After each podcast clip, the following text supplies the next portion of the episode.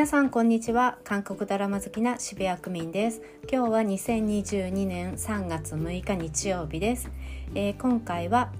昨年放送された海町チャチャチャケマウルチャチャチャについて話します、えー、ぜひ1.4倍などの倍速でお聞きください。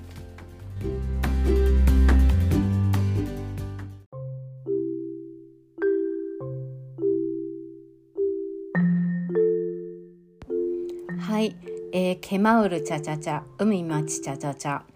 2021年の8月28日から10月17日全16話で放送されました、TBN ですね。で、えーと、日本でもネットフリックスで公開されているので多くの方が多分見られたと思います、えー、韓国ではすごく人気で、まあ、ヒーリング海を村を舞台としているのであと村の人たちが出てきたり人とのコミュニケーションを温かく描いていてすっごく旅行に行けない今のコロナの生活で多くの人が多分こちらのドラマに癒されたんだと思います。一時あのイカゲームがすごく人気になった時もう韓国とかいくつかの国ではネットフリックスでこのドラマの方が、うん、K, K ドラマで1位になってたみたいで、うん、それだけすごく人気があったっていう感じですよね。で、えーと、撮影された場所が一応あのポハン市というところで、えっと、あの椿の花が咲く頃でしたっけ？それと同じ場所っていうことです。となんか地図で見るともうプサンの上にあるウルサンのちょっと上でなのでヘウンデのちょっと上っていう感じですよね。ソウルから行くと KTX 電車に乗ってプラスちょっとテグあたりからはバスに乗るっていう感じでだいたい3時間くらい電車で行くとうん、車だとまたちょっと違うと思うんですけどと一応プサンから下の方から行くとだいたい2時間ぐらいっていう感じです。うん、えっ、ー、とキョンサンボクトですね。はい。であのこちらすっごく人気でね台本もすぐに出て1巻と2巻両方とももう人気ランキング1位とかに韓国ではすぐになったみたいですすごいですよね。うん。でまああのこのソウルの場面もあったりしてあ結構まあ車に乗る時間が結構新皆さんが主役であったりするんですけどそれは大体まあアウディで、まあ、車両協力アウディっていう感じで多分すごいね乗る距離が長くてなんか海とかハンガーの上の橋渡ったりとかいい感じだからね車にもすごくいいあれじゃないかなと思います。はいねあのこの撮影の場所はねあれ今人が住んでるところを借りたんですってだからあのドラマの撮影地を見に行きたいって言って行く人がいたりするみたいなんですけど実際今もう住んでらっしゃるところなのでやっぱりそれはちょっとあんまりあの迷惑にならないようにっていうのがあるみたいです。はい、一番撮影で大変だったのはその村の雰囲気を、うん、家の中とかで表現するっていうのが一番なんか撮影班の中では、うん、大変だったみたいです。新皆さんの家ってすごくリフォームして一気に前の雰囲気から変わってほんと素敵になったじゃないですか。私もリフォームっていうかああこういうなんか自分の部屋をイメージしてインテリアして統一感持たせて作るってこういうことなんだなってすごく思って誰かにやってほしいってすごい思ったんですけど、うん、で逆にあのキム・ソノさん新皆さんの相手役やったキム・ソノさんの本番ちゃんって言って本、えっと、班長のお家とかはやっぱ昔ながらのお家ででも室内はすごく過ごしやすそうな木造りのなんか一つずつ前昔から大切にしているような、うん、お家の雰囲気であれもすごい素敵でしたよね。本番ちゃんの雰囲気にさすが合っていておじいさんと昔住んでいたっていう、うん、ああいうのは多分ね作るの大変ですよね。自然に見せるっていうのが。はい。で本番ちゃんは一応万能な、まあ、失業者っていうのでマヌンペクスっていう風に一応言われてた感じです。韓国の、うん、言い方だと。はい。ね、簡単なちょっとあらすじを先にお伝えすると、えー、現実主義者の歯医者さんであるユン・ヘイジン新皆さんですね。と、まあ、万能失業者の本番ちゃんキム・ソノさんがあと2人で織り,、ま、織りなす、まあ、人の香りがいっぱいする、まあ、海の村ゴンジン。で繰り広げられるティキタカヒーリングロマンスって言ってティキタカっていうのは一応気の合う2人が短いフレーズでテンポよく会話をするっていうことをティキタカっていうみたいでもうあのティキタカがちょっとみたいなテキなこうああの2人フレーズテンポよく話してるねみたいなそういう風に使われるみたいです。はい具体的にもうちょっと言うと、まあ、人生のテンポが正反対の2人の男女がお互いの領域を踏み込んで、まあ、不調和音を出すラブストーリー。なあの成功思考型の女子ユン・ヘジンと幸福追求型の男子、まあ、本班長の呼吸はそれこそ最初は最悪だったけどまあステップ合わないけれどもだんだんそのきしみが面白くなってくるっていう。はいで村の人たちみんなが主人公になる、まあ、リアルヒューマンストーリーで人は誰でも人生という舞台に上がってその人だけが、まあ、自分自身の人生の主人公であるで全ての存在にはそれぞれ価値があるっていうことを伝えたいっていうドラマでした。はいえー、こちらもう TBN なのでもう企画は完全スタジオドラゴンですよね。なんか久しぶりに私 TBN でこういう雰囲気しかしながら TBN らしいなっていうなんかドラマを見た気がしました。はい。えーと、監督がユー・ジェウォンさんです。もう完全にあの TBN のものをたくさんされていて、まあ、直近から言うと2020年のキム・テヒさんがされてた「ハイバイママ」で2018年「空から舞い降りる1億の星」ソイングクさんとジャン・ソミンさん、えー、2017年「ネイルクでは」えっと「明日あなたと」うん。えっと、これに新皆さんが出られてました。はい、であの今回のこの「ケマールチャチャチャ」に出てた方でこの新皆さんとあとはあのカフェのあのカフェを営業していた男性の方うん、一応班長さんとあとあの男の子のお母さん。あの刺身屋の名であって新皆さんのお家のあの家主さんでもあるあの方女性の方もネイル区では出られてたみたいです。はい、えー、その前に2015年の「大内騎士人」えっ、ー、と「おおおあ私のなんていうの鬼神人あの神様みたいな、うん、守護神様みたいな感じ、うん、でパク・ポヨンさんとチョ・ジョンソクさんがやって。はい面白かったので見てください。私2人とも大好きでパク・ポヨンちゃんは可愛いし、うん、チョ・ジョンソクさんはね確かだし。はい。でその前2014年には日本のタイトルで「内緒の行為していいですか?」っていう「高校世渡り王」っっていうのもあるんですけどでソイングクさんとイハナさんイスヒョクさん、うん、がされてたものを、まあ、監督されてました。でプラスもう一人監督いらっしゃって、えーと、ゴン・ヨンイルさんという方も、はい、お二人で一応監督です。で脚本なんですけどえっ、ー、とシン・ハウウンさんという方が脚本を書かれていてこの方も TBN でこのケマール・チャチャザの前は2019年に、えっと、王になった男ヨジングさんとイセヨンさん。イセヨンさんってあの最近の赤い袖先ですよね。はい。あとキム・サンギョンさんが出られてたもの。ヨジングさんはあの IU が出てたえっ、と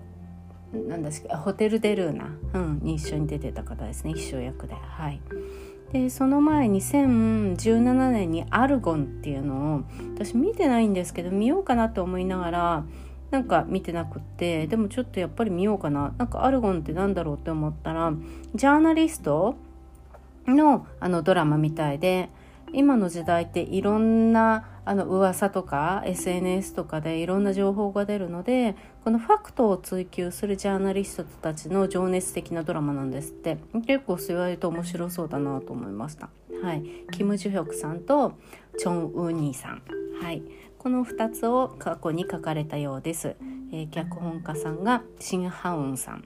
で何気に知らなかったんですけどね原作があったんですよ。このシン・ハウンさんが元にした原作。と言っても、えっと、映画なんですね。でこの脚本を書かれたのが監督もされていてあのカン・ソッポンさんっていう男性の方で2004年の3月2日に、まあ、コメディ映画として公開多分されたみたいでこれがうんと「オディソンが抜くんがけムスニリ、センギミョン」えー、っとあう あトリン없이아트림없이나타난다혼반장どこかで誰かが何かがあった時にきっとおとえっと何訪れるあの何おあ何登場する本班長っていう名前のタイトルで映画があったみたいです。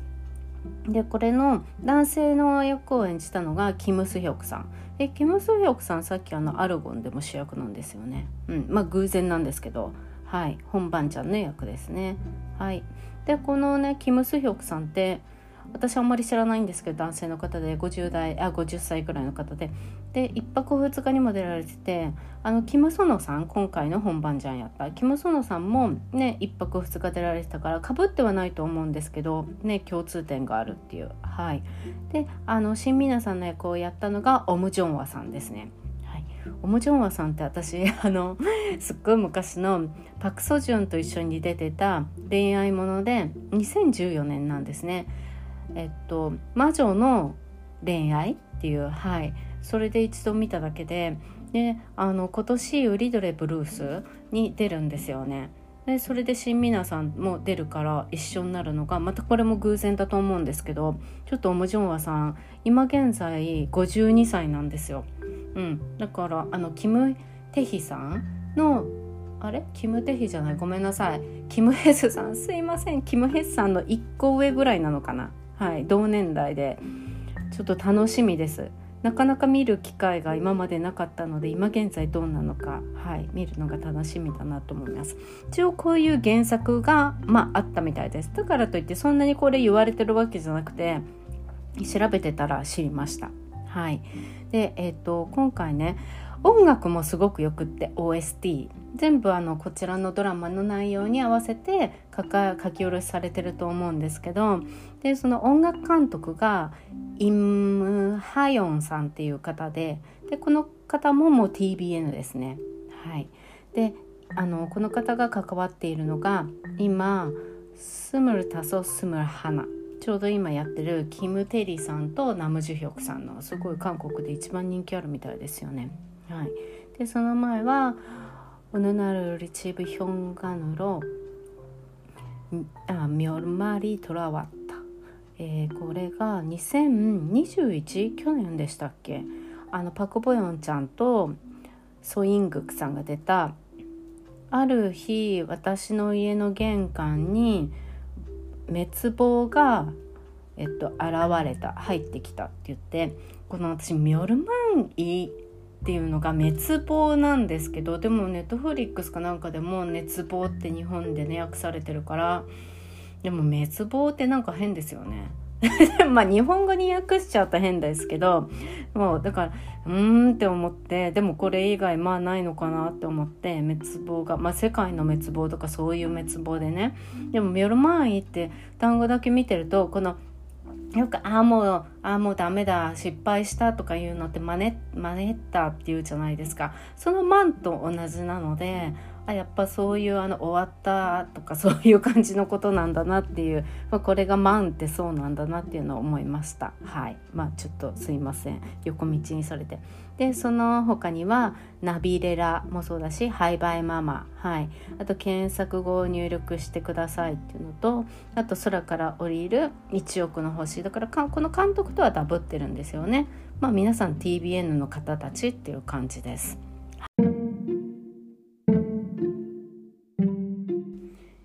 ケマウルチャチャチャの個人的に思う見どころ3つあります。1つ目はもう完全にヒーリングドラマであるっていうところ。で2つ目はあの登場人物主人公の新皆さんのあの人柄がどんどん変わっていくっていうところ。まあ、3つ目はまたこれまた新皆さんの服装が可愛いっていうところです。はい、えー、ちょっと簡単に、えー、1つ目にもう基本もうね1つ目しかないっていう感じなんですけど、うん、まずもう本当にねヒーリング癒しをもらいました。はい。えー、最近あのイカゼゲームとかねゾンビものとかが流行ってるじゃないですか。未だにそうだと思うんですけど。そういうまあ極悪な極悪っていうかそういう現実で刺激をもらってる分ケマウルチャチャチャはある意味ファンタジーで安らぎをもらったっていう、はい、かなり対になってる、うん、ストーリーだなっていうのはすごく思いましたね。はい、でもあのね外に、まあ、行けない先旅行にあんまり行けなかったり海を見るっていう機会も私全然な今年は見てないし去年は23回見たかな。私静岡県が実家で海沿いなので、まあ、行ったらわざわざちょっと見に行くっていう感じなんですけどあと鎌倉にちょっと行ったりとか。うんね海とかって本当に見るといっぺんにやっぱり人間って自然とあの何気持ちとか頭とか体とか自然とリフレッシュされてるんよなっていうのを感じますよね。うん、ね。あとはやっぱり人とのコミュニケーションの温かさ、うん、そのそれもすごくねこのドラマは感じたと思うんですよねコロナで家にこもってて接する人ももう限られていてもう3年ぐらい会ってね3年弱会ってない人とか多いと思うんですよねみんな。うん、なのでこの村人たちのコミュニケーション毎日の、うん、ものを見ていてやっぱり人との温かさを感じるっていう。なんで毎回あのこのメロ2人のメロとあと毎回村人の1人2人が主役になって前は出てきたっていう感じでもう自分が思うにねトレンディードラマと韓国の週末ドラマの合作って思ったんですよ。これをもう出したらさもう見ない人はいない全ての年齢層をもう加味してますよね。うんね、今までトレンディーだけとかそういうのが多かったんですけどもうこういうやっぱ週末ドラマみたいなのって完全に週末ドラマは週末ドラマでファミリーモードでしょ？でゴタゴタがあって。でトレンディーにそれを入れるってなかなか難しいからこの場所を思いっきりこういうあの田舎にしてしまって自然とかとねあとその方言を使ったりおばあさんたちがたくさん出てきたりとかそういう雰囲気からやっぱりその家族的な温かさを出したっていうのががすごく分かりやすくてうん良かったんだと思いました。はいプラス一応ねあの本番ちゃんのちょっとだけ暗い過去があってまたそれがあの私たちの日常、うん、現実社会とあの合致していてあんまりそのファンタジーファンタジーしてないやっぱり現実っていうものを見据えられているっていうところがみんな身近に感じられたんじゃないかなって、はい、思いましたね。うんね、次、まあ、新皆さんがどんどん変わってったって最初ねかたくなで都会で頑張って一人であの生活して歯医者さんやっていてでやっぱその働く病院って難しいですよね自分が病院やってて経営してても大変だと思うしその先生何人かいる中でそこでやっぱ所属して働くっていうのも大変だし、うん、それでねお母さんとかの思い出とか彼女は家族的な、ね、自分の中でのあれもあるから。素直な自分を出せない部分が多分多かったんだと思うんですけどそれがここのねあの村に引っ越してきてから、うん、どんどん性格がやっぱり変わってって最初の方すごくドキドキしましたよね。あの彼女言いたいこと言っていてそれがあの放送で流れちゃってるの知らなかったりとか大丈夫かなとか思ったけどやっぱり本番ちゃんがうまくまとめてくれたりして、うん、あすごい良かったとか思ってあの私よく思うのがドラマって話数が少ないのに急にみんな人が変わるって思うんですけど今回のこの彼女のは彼女が、まあ、主役で彼女にスポットが当たってて変わってくからあのそんな急に変わったっていうよりも徐々に変わったっていう感じですごく自然に感じました。はい、であと10話のところでねあの新皆さんがソウルに行ってであの雨が降ってきたでしたっけ？でやっぱりあの本番ちゃんに会いたいってすごく感情的に思ってそのまま、まあ、雨の中走ってまたあのこっちに戻ってきて本番ちゃんにそのまま告白するじゃないですか。うん、ああいうねあの演出すごい良かったですよね。なかなかああいう最近感動的ななんか告白のシーンってないよなって思ってであの新皆さん、まあ、個人的に好きなのもあるんですけどこうはっきりしててはつらつ明るいイメージなのでこう裏がないというか暗いイメージがなくってすごく私好きでだからすごく彼女にあの告白のシーンがぴったりだったなって思って、はい、見ててすごい心地よかったです。はい、あとは新皆さんの洋服とかなんですけどやっぱりあの歯医者さんを都会でね、やっていた働いていたっていうのがあっていろんなブランドの新作を着てたりとかで彼女身長私170あると思ったんですけどないんですよ。何気に169も同じようなもんだと思うんですけど。そう、まあ、やっぱそういうすごいワンピースとかもすごくね素敵だし何をねバッグとか何をあれハイヒールとか全部なんか素敵だなって思って、はい、結構すごく目が行きました。特にねあの田舎に引っ越したから余計目立つのかもしれないけど、うん、すごい素敵でした。はい。もうほとんどその最初のねもうヒーリングっていうのに全部がこれかかってるっていう感じですよね。もうすごい良かった。はい。もう時期が時期そういうこういう今のこの時代に撮ってくれて本当にありがとうっていう感じですね。なんか TBN らしいなって思いました。はい。これとちょっとね別なんですけどちょっとやっぱり思ったことがあってだか靴って韓国のドラマって結構キーワードじゃないですかっていうのは、まあ、靴とか足、うん、で今回あの新皆さんも本番ちゃんと出会ったのって海に靴が流れてっちゃったからでしたっけ？あれ靴を探したりしてたんですよね。あどっかに落ちちゃって靴を探してたんでしたっけ？で出会うでしょ？ね、私はと記憶にあるのってあの青い海の伝説であのチョン・ジヒョンさんとイミノさん。でチョン・ジヒョンさんがママメイドから人間になって足ができてでイミノさんが靴を買ってあげるんですけどあれスペインでしたっけ？イタリアじゃないスペインですよね。でモールみたいなところってマロノブロニクの、まあ、靴を買ってあげてねあのグリーンの。ねすごいもちろんねチョン・ジヨンさんだからすごく着こなしてて上のドルガバのもすごい可愛かったしピンク色の、うん、すごい素敵でしたけどやっぱりあのまうんなんか靴のシーンで彼が靴を履かせたりしたじゃないですか。うん、であとはちょうどこの前に話したあの未成年裁判でもあのキム・ムヨルさんが最後の部長が辞める時に靴紐を結んだでしょ？で部長もあのキム・ムヨルさんがまだあの子供だった時に靴を結んであげたりあの靴紐を結ぶっていうのはすごく韓国のドラマで登場しますよね。で単純にあのイミノさんのチョン・ジヒョンさんとはまたちょっと置いておいてその靴紐を結んであげるっていうのだけのシーンだけを考えるとやっぱり愛情の表現だよなっていうのはすごく思って。うん。で私キム・サムスンでもあのキム・サムスン私の名前はキム・サムスンすごく大好きで最初の頃に見てこれ一番すごい、ね、好きだったんですけどキム・サムスンでもあのヒョンビンがあのヘジンってアメリカに彼女が帰る前に足を洗ってあげてたんですよね家の中で。私あんまりねそれまで足を家の中でああいう風にしかもわざわざ誰かが洗ってくれるとかいうのを見たことがなかったから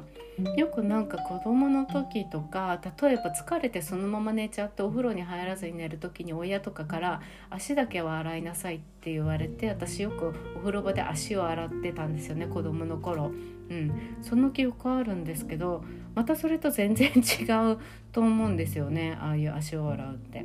そう。でもこの具体的な意味は、まあ、その愛情表現だったり足っていうのはまあねなかなか人には見せたくない、まあ、恥ずかしいところでもあるっていう意味もあるのかなって。でもそれをやっぱり見せられる相手とか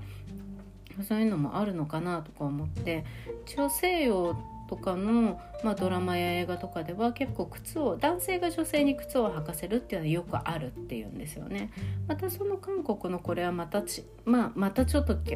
またちょっと別の韓国らしい表現なんだろうなって思いました。はい、で今回もねそうあの靴があるきっかけになったからやっぱりなんかこう何かのきっかけの部位として探すのって靴っていうのが韓国の中とねあるのかもしれない。はい。って思いました。はい。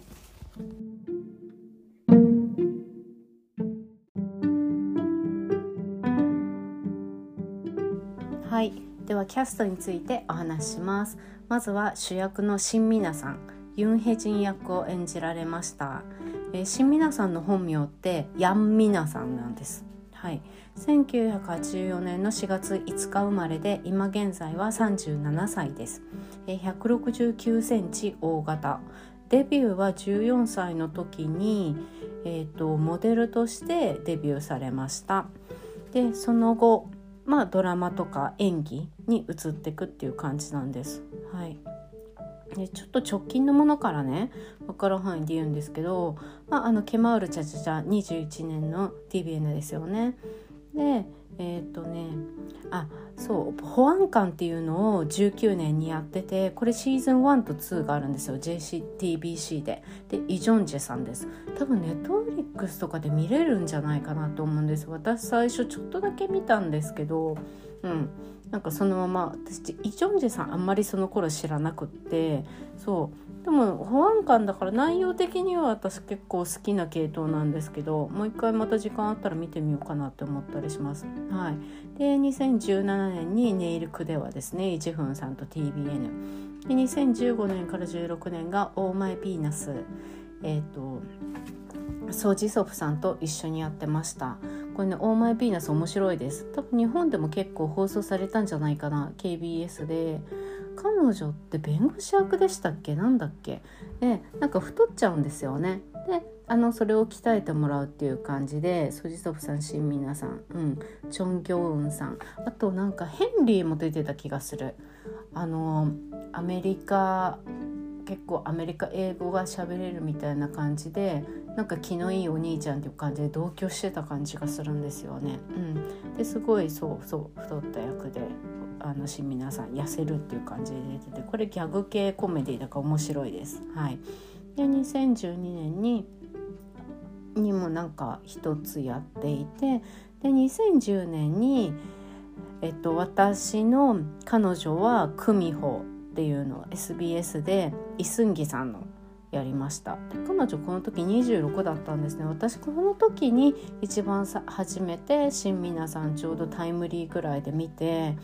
そう。でも久美穂もね多分このあれですよね。ドラマ自体すごく人気でしたよね。うん。面白かった。そう。これから私なんか久美穂って結構韓国だとこのな狐っていうんですかね。神様の狐っていうかあのあの方もよくやりますよね。去年一昨年とかもクミホのありましたよね。あの男性のトッケビのあのもう一人の方の方。はい。ゴンユさんじゃない方の方されてた気がします。結構韓国だとねそういうファンタジー系のものよくありますよね。すごいねヨジチング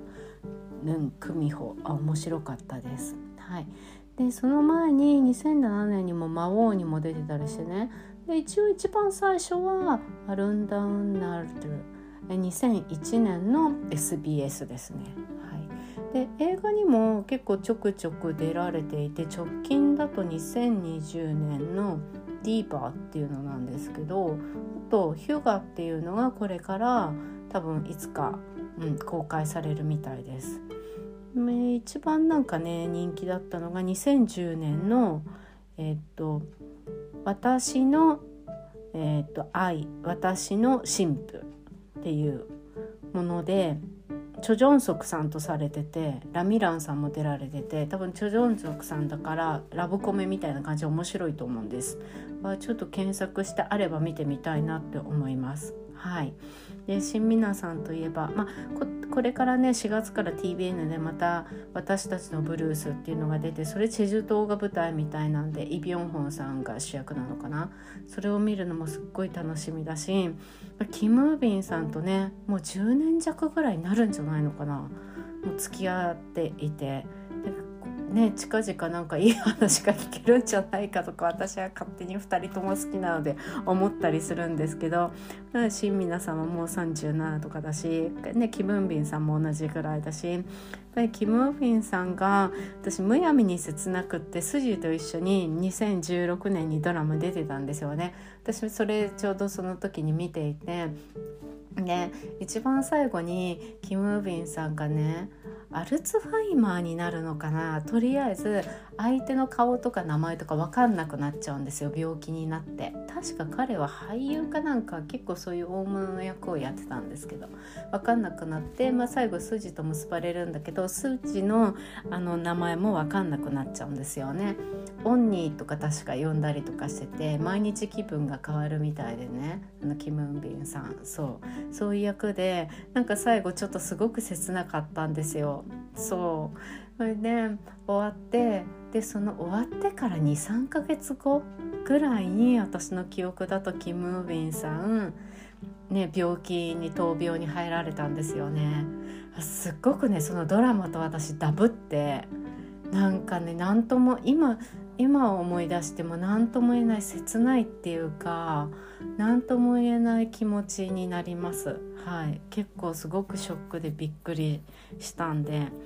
でもそのねあの入院してる時もあの新皆さんが支えてるみたいなのを12回だけなんか記事で見たことがあって、うん、病院によく行ってるみたいなのとか、うん、でなんかお二人とももともとモデルさんとかそんな感じでなんとなくねお付きすごくお似合いな2人なので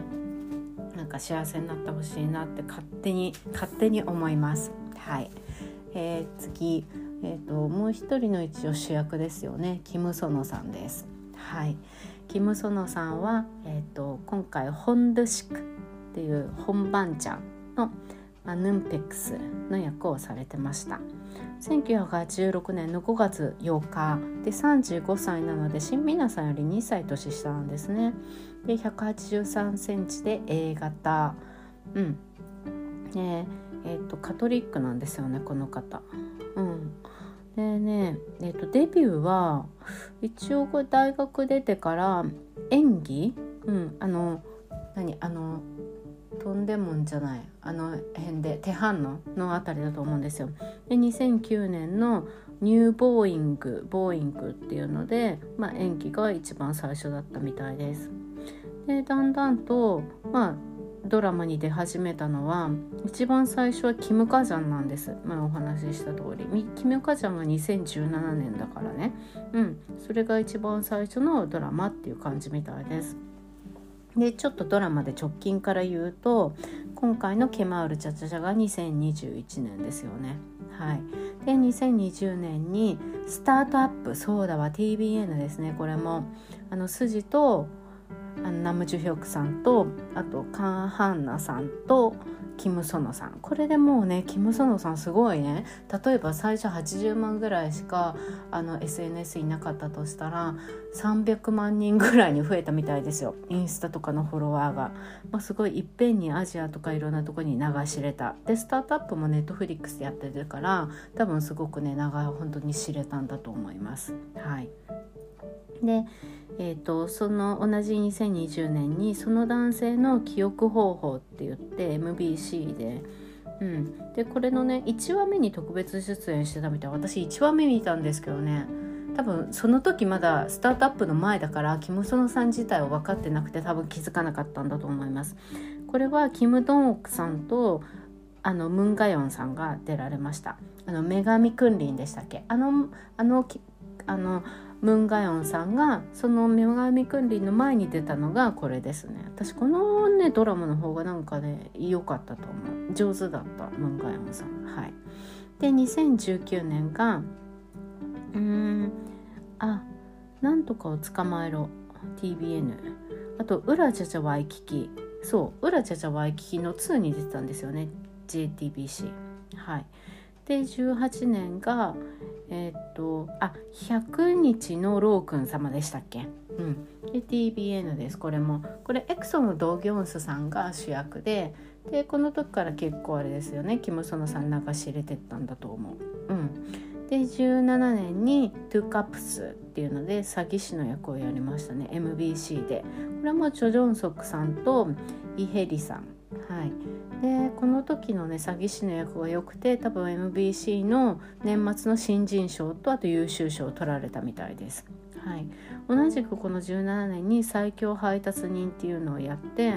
で新人と思えないぐらいのね演技だったんですって。財閥三世の役だったみたいです。はい、で、えーと、その前がキム・カジャン。キム・カジャンが一番あの最初のデビューのドラマです。でキム・カジャンではあのキム・カジャンが所属所属する経理部の一番新人の役ですよね。あの財閥の息子が来る前の一番新人末っ子マンネの役でしたね。はい、もう全然今のねキム・ソノさんと全然違うから私もあの登場人物で名前を見るまで全然気づかなくってもう前髪もパッツンみたいなすごいもわっとした髪型ですごい面白かったです。はいそうでこんな感じでねもう去年のこの本番ジャンは本当にね人気が出てねもうあの韓国で2021年を輝かせたタレント1位とかに選ばれたんですよね。いやすごい、うん、すごくこの2人良かったと思うんですよねカップルとしても合ってたし。うんしかしながらこのドラマが最終回10月17日ちょうどこの日に、まあ、あのね噂が投稿されたんですよね。うん、元カノ昔付き合ってたっていう彼女がもう韓国のネットの掲示板みたいなところにまあねあの自分が昔付き合ってたなんか K っていう風にキム・ソノさんのまあ頭文字だけを K っていう風に出してまああの噂話みたいな噂じゃないけど、まあ、彼女にしたら、うん、そうあのコメントを載せてそれでいっぺんにね誰なんだ K って誰なんだってでもすぐでしたよねきっと。まさか本当にこんな今が一番輝いてる人がまさかみたいな感じでもうみんなひっくり返っちゃった感じですよね。いやその後のねあの事務所の対応も対応も大変だったでしょうけどね、一応この「ケマールチャジャ」ってさっき台本も出して人気だったって言ってその台本とともにこれからちょうどねフォトブックも出そうと思ってたみたいででもそのねあの噂があったんで一応そのフォトブックをの出版は中止になったみたいです。うん、で私正直あんまりキム・ソノさんす、まあ、のドラマで見てる分にはいいなって思うんですけど人間的には私ねあんまり最初から魅力を感じなくって。そう単純に私がそう思ってなんだろうななんかに人情に人間の情なんか内側から感じないっていうかうん。なんかねすごく機械的な感じがしちゃって演技がうまいのは分かるしいわゆるなんかいいポジションでかっこいいはずなのにあんまり私全然響かなくて。うん。なのでこの事件が上がった時にもいや大変だなって思ったけどキム・ソノさんに対する大変さよりも私新皆さんにね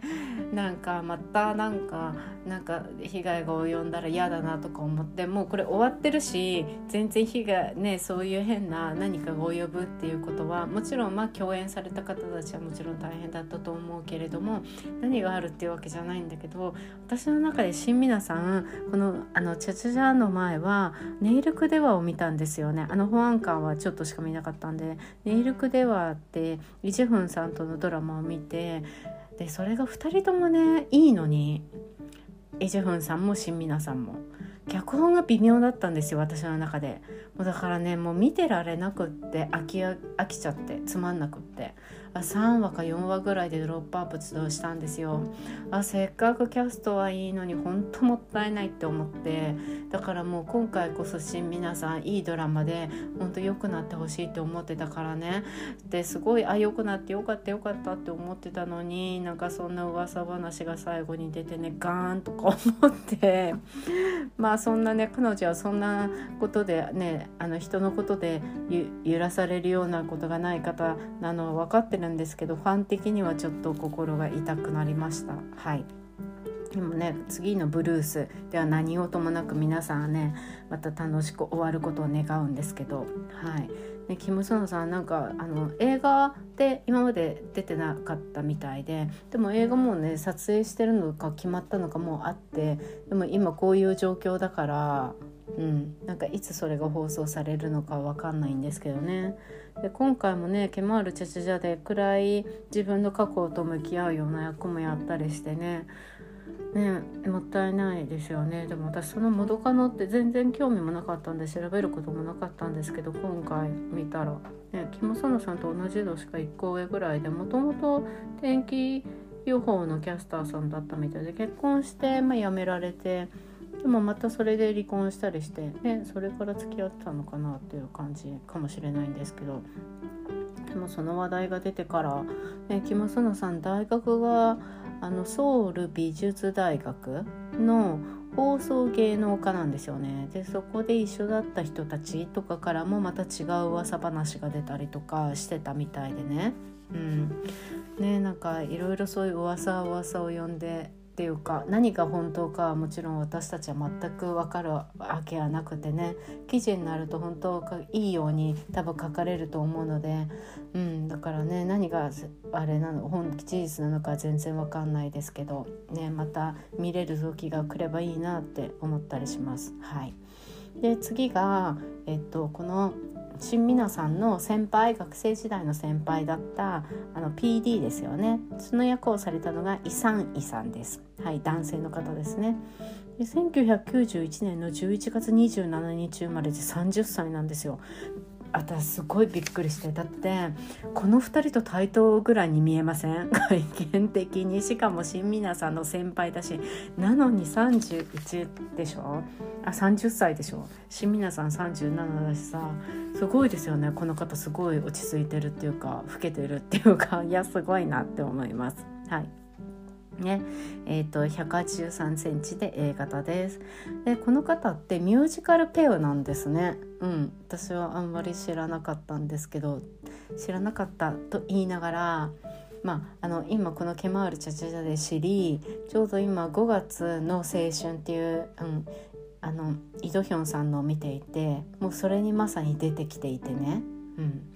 ああってまあすごく上手なんですこの方。でデビューは2014年のミュージカルで「えーと、クリス」っていうのが最初みたいです。うん、でも何気にね子役からされていて14歳ぐらいの時からはいお仕事はされてみいたみたいです2005年の。うんねねあと直近だと多分これから放送されるネットフリックスのものあるみたいなんですけど一応「ケマウルチャチャチャ」でしょ？あとあそうあのユミあのユミの何ですか植物なんとかみたいなあるじゃないですか。でもこれってもう去年やりましたよね。うん。そうそう。それにも出ててで「ケマウルチャチャチャ」にも出ててで、えっと、その前に一応あの5月の青春2020年21年に、はい、それでねあのイ・ドヒョンさんと一応婚約する女性がいてその人のお兄さんの役で。で今回もさ新皆さんに片思いしてたでしょ？で今回その時にもねそう彼はね片思いしてるんですよ。5月の青春で。まあ報われないのよどっちも。なんかちょっとね切ない役。でもすごくねお上手だから。はい。でえー、っと結構2020年は3つぐらい他にも出られてて19年にも2つぐらいドラマ出られててであと「ボイス2」とかにも出ててあと「スーツ」にも出てるんですよ。うん、あのヒョンシクと何ですかチャン・ドンゴンさんでしたっけ？はいスーツにも出られてて。でも一番結構皆さん見たかもしれないのは2017年 TBN のあのカンパンセファルあ刑務所のルールブックですね。はい。これででもね何で出てたのかちょっと私も忘れちゃったしわからないんですけど刑務所の一応なんか軍曹の役でね出てたみたいです。はい。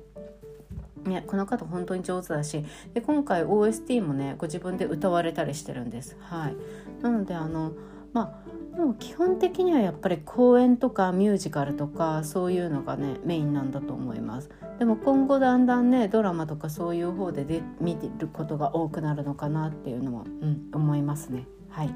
で次はからちょっと簡単にえーと、一番の最年長のおばあさんですね皆さん何度も見てる機会は多いと思います。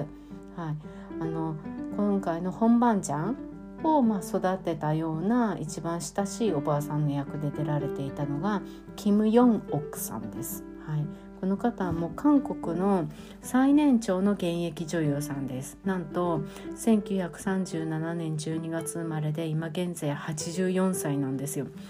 考えらんないですよね。すごいですよね。ほんとこういう方って。いやすっごいずっと現役なんでしょうねきっと。ででもこの方のねあのまだ上で働いてる方がいらして働いてるというかあの男優さん男の方なんですけどあのシングさんって分かりますか？結構おじいさん役もちろんおじいさんなんですけど私たちが見る分にはおじいさんの役をされてるのが多くってであのあれです。ナ PD がやるあの花よりおじいさんもうあれの常連の方ですね。すごく勉強家で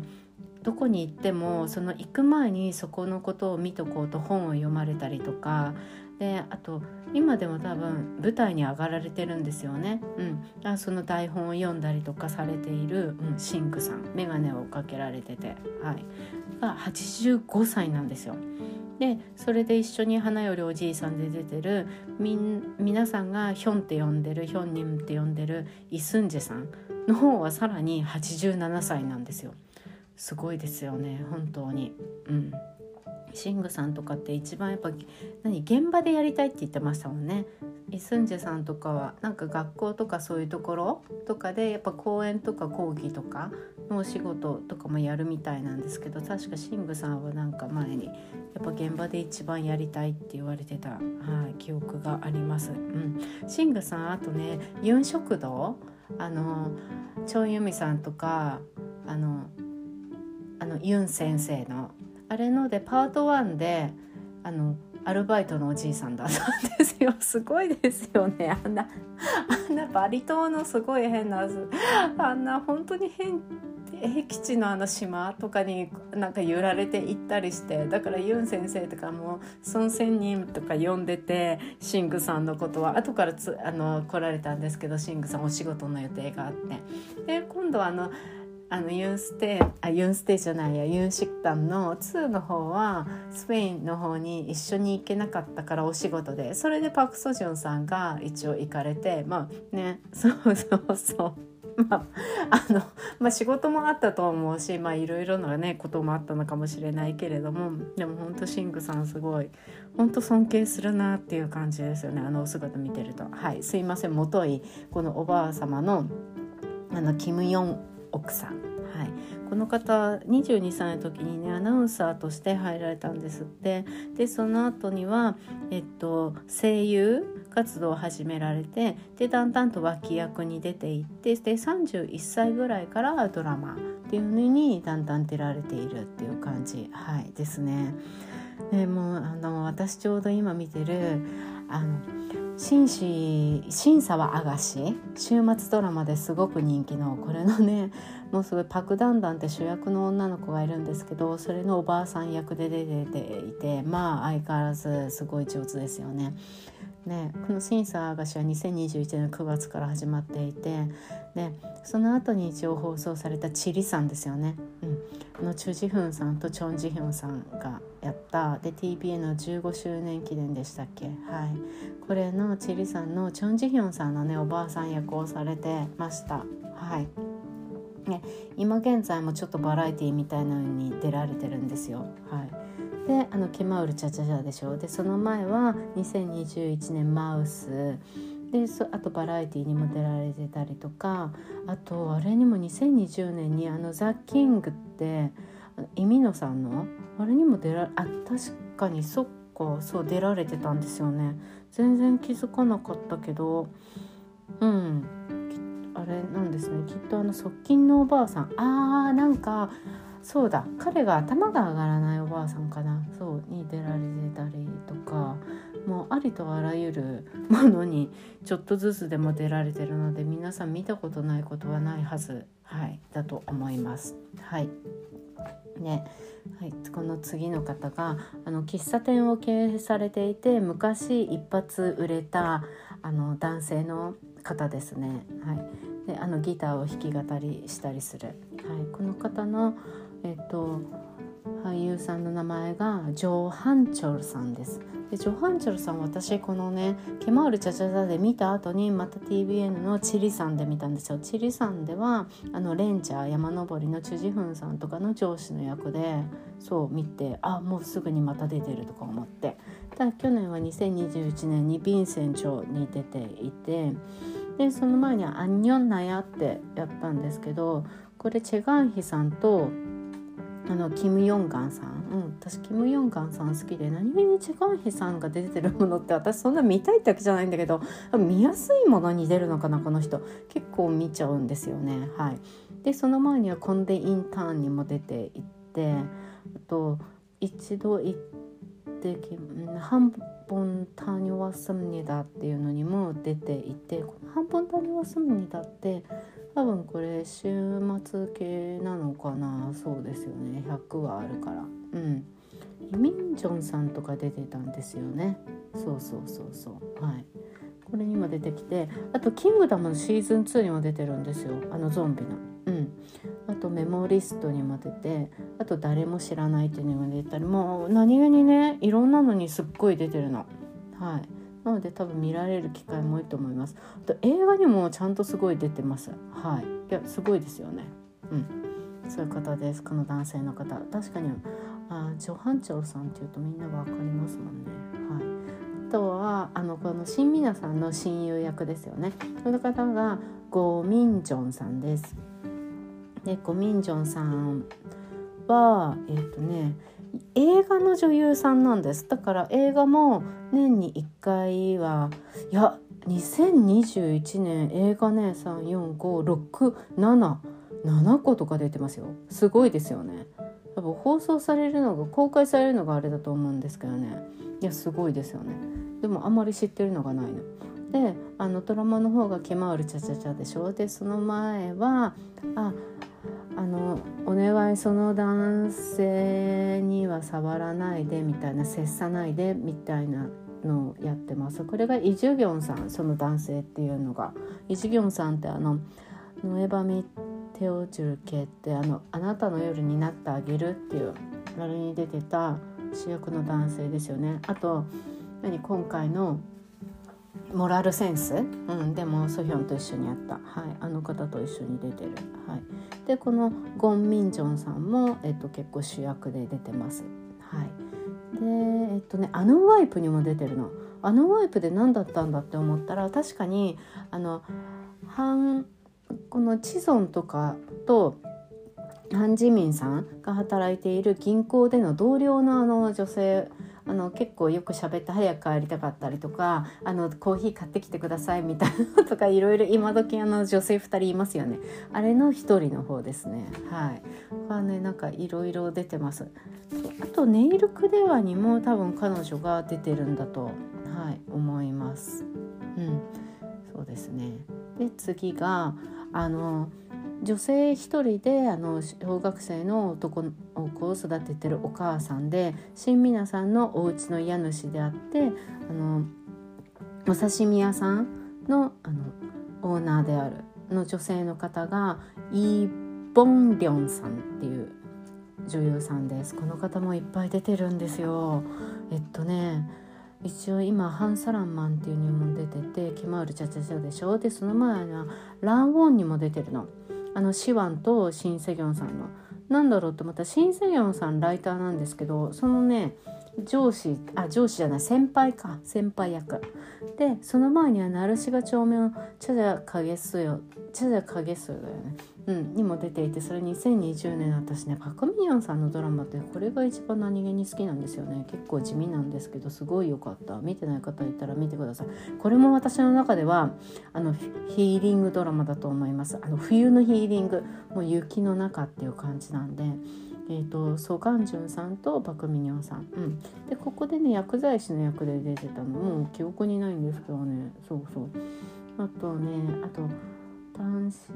ああなたが寝ている間にってそういあイ・ジョンソクさんとスージさんにも出ていたりあとそうネイルクデワにも出ていたりとかネイルクデワでは多分新皆さんの友人かな？うん。なんかの役で。あとうんだっぱら応答せよ1994にも出ていたりとかされていて。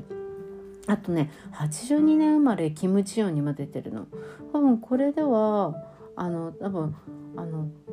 なんだろうこの集うじゃないあの集うんですよね。キム・ジヨンがあのお母さんママ友たちとかそういうのの一人じゃないかな。それかうんだと思うんですよね。家族の中にいたかな。あんまり記憶にないんですけど。はい。あとはあのねサムジングループ4号トピックチームっていうのがあってこの映画なんですけど前もちょっとだけ話してすっごく面白かったんでもし日本で前ちょっと新宿のきあのム映画館でやってたんですけど行けなくって私普通に見たんですけどすっごい面白かったんですよ。もし見れる機会あったら絶対見てください。2時間くらいだから。コアソンさんがねあの主役で昔の1980年代ぐらいのかな。すっごい良かったですよ。面白かった。はいなんかいろんなのにこの方も出てらっしゃいます。はい、であとはこの元旦那さんですよね公務員の方、うん、で、えーと、出られてたのがこの男性の方俳優さんって結構あの顔に特徴あるから皆さん見見たらすぐに分かりますよね私もそうです。イン・ギョンジンさんってイン・キョウジンさんっていう方ですね。30代40歳ぐらいなのかな。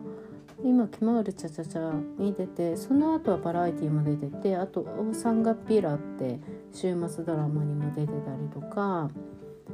うーんとねあうん。普通にドラマいろんなのに出られてますね。はい、映画にも出てるけどでもドラマの方が記録としていっぱいあります。はい、であとはその刺身屋さんの女性の方の同級生ね。もう商店街の会長で中中華料理屋の方でしたっけ？ですごくおしゃべりでお子さんをね昔亡くしちゃってる女性の方、はい、の役をされていたのがチャ・ジョンハさん。うんで今まだやってんのかな？イソジンさんが主役でやってるね。イソジンさんの今までのキャラ崩壊って私は思うんですけどまだ見てないんですけどね。なんかハゲてるお医者さんの役なんですよね。はい。そのドラマに出られてるみたいで。であと「ケマールチャチャチャ」でしょ。うんあと分かりやすいのは2020年から21年の「ジョリン・ワンプ」って鉄人王妃王号っていうの？あのシン・ヘソンさんのですっごい面白かったんですよね。でもこれ確か春ぐらいに日本でもどっかの曲で放送するみたいです。うん。本当に面白くて。でもその前にもきっとやってるんじゃないのかな。これあの見る見れたりとか見る機会あの見れるあれがあれば絶対見てほしい。本当に上手だったし面白かった。昔の宮中なんですけどあるにあの現在を生きる人気料理人の男性がなぜかその昔の時代に行ってしまってね記憶だけ。でから体が全部その女の人にシン・ヘソンさんに乗り移っちゃうんですよね。だからあの宮中でお料理したりでもチン・ヘソンさんって王妃になる役なんですよ。で相手の男性の役がキム・ジョンヒョンさんです。キム・ジョンヒョンさんってあの愛の不時着であのヒョンビンのその次のあの男性だった人。なんか自分でビジネスやっててうまくいかなくなっちゃったんでしたっけ？あのあのデパートの一人娘と恋愛してみたいな、うん、プラスなんかあのサイコだけど大丈夫みたいな。あの主演の女優さんと昔付き合っててなんかみたいな噂がね出た感じってちょっとそれもあれって思ったんですけど。そうそうそう。やっぱねそういう噂が出るのねその前ちょうど出てたドラマとかと直近で近いとなんかそのさドラマの印象が悪くなる気がしてそれがすごく嫌で。うん。ねまあしょうがないことなんですけどね。いろんなリスクが最近ありますよね。はい。であとそのチャ・ジョンハさんって「サランへ不時着」にも「うん、愛の不時着」にも出ていますね。はい、あと「熱血司祭」にも出てたり、はい、いや皆さんすごいですねこの女性の方はね。はいサランへ不時着では確か美容師役そうそうあの何ですかっけ？皆さんあのマウルで集まってるじゃないですか女の人たちが。で美容師役で元アナウンサーで今美容師みたいな役をされてらっしゃいました。うん、あとねあの結構出てくる人多いけどあのこのなんだっけお刺身屋さんの女性の方が前結婚してた男性公務員のねその男性がずっと好きだ好きだって思ってた若い女性いるじゃないですか。うん、その方ってあの本ジヒさんっていう女優さんで、えーと、年齢は今現在33歳なんです。でもねミュージカルの女優さんなんですよ。なのであのドラマって「ケマウルチャチャチャ」の前には「花道だけ歩きましょう」っていうのだけに出てて映画も3つぐらいかな。うん。なのでほとんど全部ね公演ですね。今もちょうど3月22日から6月21日まではい。やるみたいですよ公演を。はい。そういう感じのミュージカルメインの方ですね。であと伝えたい方が子役のあの喫茶店の男性の方の娘さんをやっていた彼女。はい。この彼女ってキム・ミンソさんっていうんですよね。うん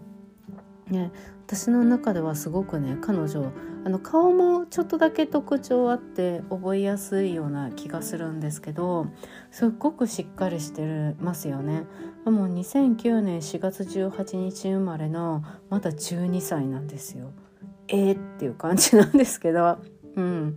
で、えっと、この「チャチャチャ」に出たじゃないですか。うん、で今ね審査はアガシ週末ドラマのあれに出てるみたいなんですけど誰だろうって思ったら主役の女の子の子供子供の頃をやったみたいででも私結構真剣に見てるんですけどあんま記憶になくて。うんうん。で、えーと、2020年には「チャラハンネ・インセン」っていうのに出ていてあと TBN の「スルギロウン・ウィサセーファル」あの賢い医者生活、はい、の9話に特別出演みたいにしてたみたいです。うん、で映画にもねちょくちょく2021年も20年も19年も出てます。はい彼女すごいんですよ。であのキッズ YouTube の ODG ってあってでみんなね韓国のそのキッズのタレントの子たちが出てくる YouTube なんですけどいろんな人と会話するの大人の俳優さんとかあのアイドルだったりとか私偶然見たのはあのシャイニーのミノとかキーとかあとテミンとか入隊する前ですよね。うん、でそれぞれがあの一人の子とかと会話するんですけどそうでそれでねこの彼女キン・ミンソさん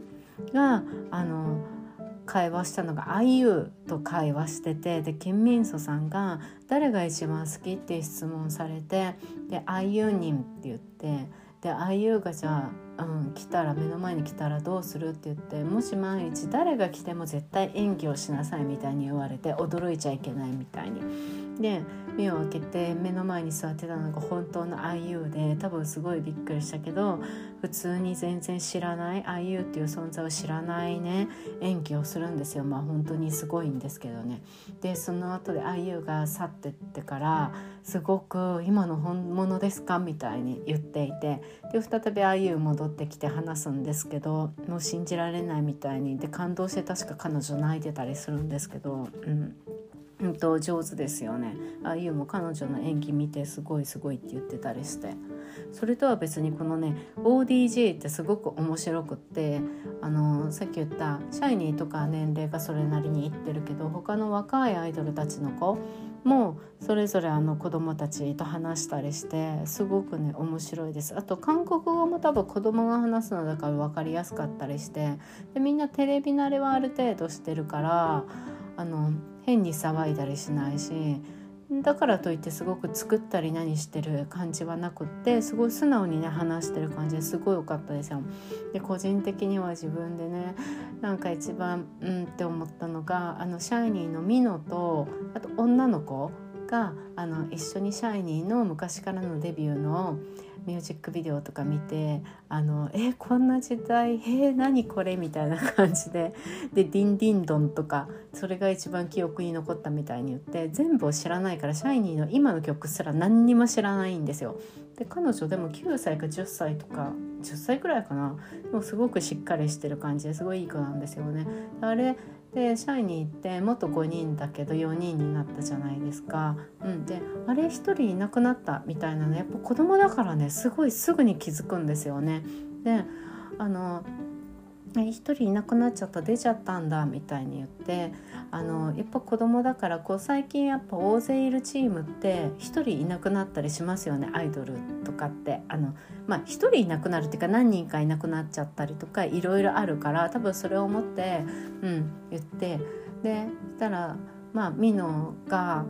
うん、なんか体が悪くってみたいに、うん、言あ言ったのかな？体が悪いところがあってって言ったのかな？そう。そしたら「なんで?」って言われたから確かそういうことが言ってそしたら「あ悪いお兄さんじゃないないんだね」みたいにその女の子が言って「うん悪いお兄さんじゃないよすごくいいお兄さんだよ」ってまあいなくなったねチョンヒョンのことを言ってるんだと思うんですけどその女の子はもちろん何も分かってないんですけどそれがなんかねすごくしみじみ、うん、響きました。はい、すいません。全然関係ないことを喋りました。はい。であとついでにすいません。あの OST がすごく良かったのでまずなんかどれも良かったんですけど、うん、明るい曲が3曲ぐらい「あのロマンティック・サンデー」っていうのがカーディガーデンっていう人たちが歌ってるのとあとね私の記憶の中に残ってるあなたの姿みたいなのを歌ってるのが、ね、サンドルっていう人でこれがねまあすっごい良かったんですけど BMA4 なんですね。私全然知らなくて。でも彼結構 OST いろいろ歌ってるんだなってはい思いました。うん。であと私大好きなのがチーズさんなんですけどチーズさんも歌っててそうそうそんな感じの歌ってて「マイ・ロマンス」ってすごい良かったですはい、であとはチェイ・ユーリさんのちょっと心にしみる感じの「パラン」っていう歌とかあとねあのシネモクソリのキムチファンですよワナワンの、うん、彼はえっとね「うん、Be the Light」っていうあとピッチ帝王城って光になってっていうのを歌っててそれはなんかね雰囲気があってて穏やかな曲でした。バラードなんだけどバラードすぎずにすごい程よい感じで良かった、うん、やっぱみんな歌がうまいからいいですよね。あとねうんと「Always Here Always」っていうのにあのストレイキッズの子が歌ってたんですよ。スンミン。さんっていう男の子で21歳みたいですごく良かったですよ。びっくりした。うん。スンミンってあって誰だろうこの子って思ったらストレイキッズでおおとか思って。はい。であとは一番最後にさっき言ってたイサンイさん、うん、あの PD のね先輩のね、うん、その彼はえっとあ幸せに幸せだったらいいなっていう歌を歌っています。はい、これが一番シンプルな、うん、バックミュージックもシンプルでシンプルに彼が歌ってるっていう感じでした。はい。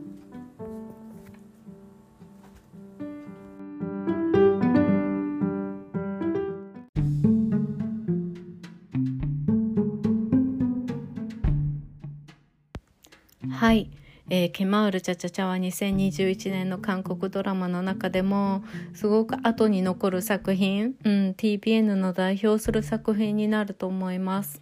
はい。見れる環境でまだ見ていない方いらっしたら、はい。ぜひあのヒーリングに癒しになるのでご覧になってみてくださいあと季節いつ見てもいい感じだと思います冬でも夏でもうんはい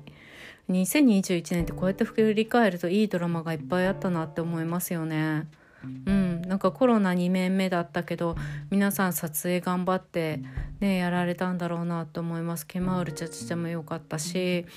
あの赤い袖先も人気だったでしょ？あと黒い太陽も良かったしあともあの模範タクシーもすごく良かったしあと「ワンダーウーマン」ってあの賞取られたはい、あのイハニさんがあれも良かったしあとペントハウス なんといってもあれもやっぱ見がいがあるんですよねペントハウスあれもまあすごく良かったしいいものいっぱいありますよね今振り返るとでちょうど私今5月の青春の最後12話をあと見て終わるっていう感じなので明日見ようと思ってるんですけどなんかね切なくて8話以降からずっと見てなかったんですよ。であの昨日かおあ今日かな？すごいガーって見てでもなんかねほんと涙涙ですよ毎回。でもあの1980年の民主化運動っていうのをすごく目の当たりにしてはいちょっとね韓国のやっぱ今ちょうどウクライナのこともあったりとかでやっぱその人の動きとその戦いとか紛争っていうのをちょっと韓国のその昔の時代のなんか改めて見てみようかなって思ったりしています。はい、あと5月の青春、うん、明日ちょっと見てまた記録したいなって思ってます。プラスまた4月からディズニープラスであれ新しいものが始まるみたいですね。キム・ジェウクさんとあと FX のクリスタルの、うん、すごいびっくりしました。すごいですよね。クレイジーラブって言ってディズニープラスもどんどん出てくるからっていうか私が知らなかっただけなんですけどね。結構すごい面白そうですよ。うん。なんかあの記憶喪失のふりをしたりするみたいなんですけどキム・ジヨクさんが。相変わらずやっぱりさ記憶喪失って強いですよね。最近はあのここ何年かは韓国のドラマで年配の方とかあのちょっと地方症になるっていうのがもう通例なんですけどあの今また「審査はアガシ」って週末ドラマでねもうあのメインの方が男性の方がもう記憶喪失を割ったがったしてるんですよ。もうすごい。だから逆にその記憶喪失がメインになってるっていう感じで。なんかまたかみたいにもう34回そう思っててねうんなんかちょっと無理ちょっと無理やり感が今回の脚本はあるなって思うんですけど、ね、最後どういうふうにこれまとめて終えるつもりなんだろうっていうのを若干思いながら、うん、でもあと交通事故っていうのも相変わらずやっぱり強いですよね。うん。まあ、まあ韓国ドラマといえば同居、まあ、男同士の同居もあれば普通にもちろんカップルになる人たちの同居もあればそれもあるし。やっぱその定説っていうのはなかなか変わらないんだなって。題材は変わっても定説は変わらないんだなってはい思ったりします。はい、でも週末だからちょっとソン・ガンさんとあの気象庁の人々を見て癒されようとはい思います。今日もお付き合いくださりありがとうございました。またお願いします。thank you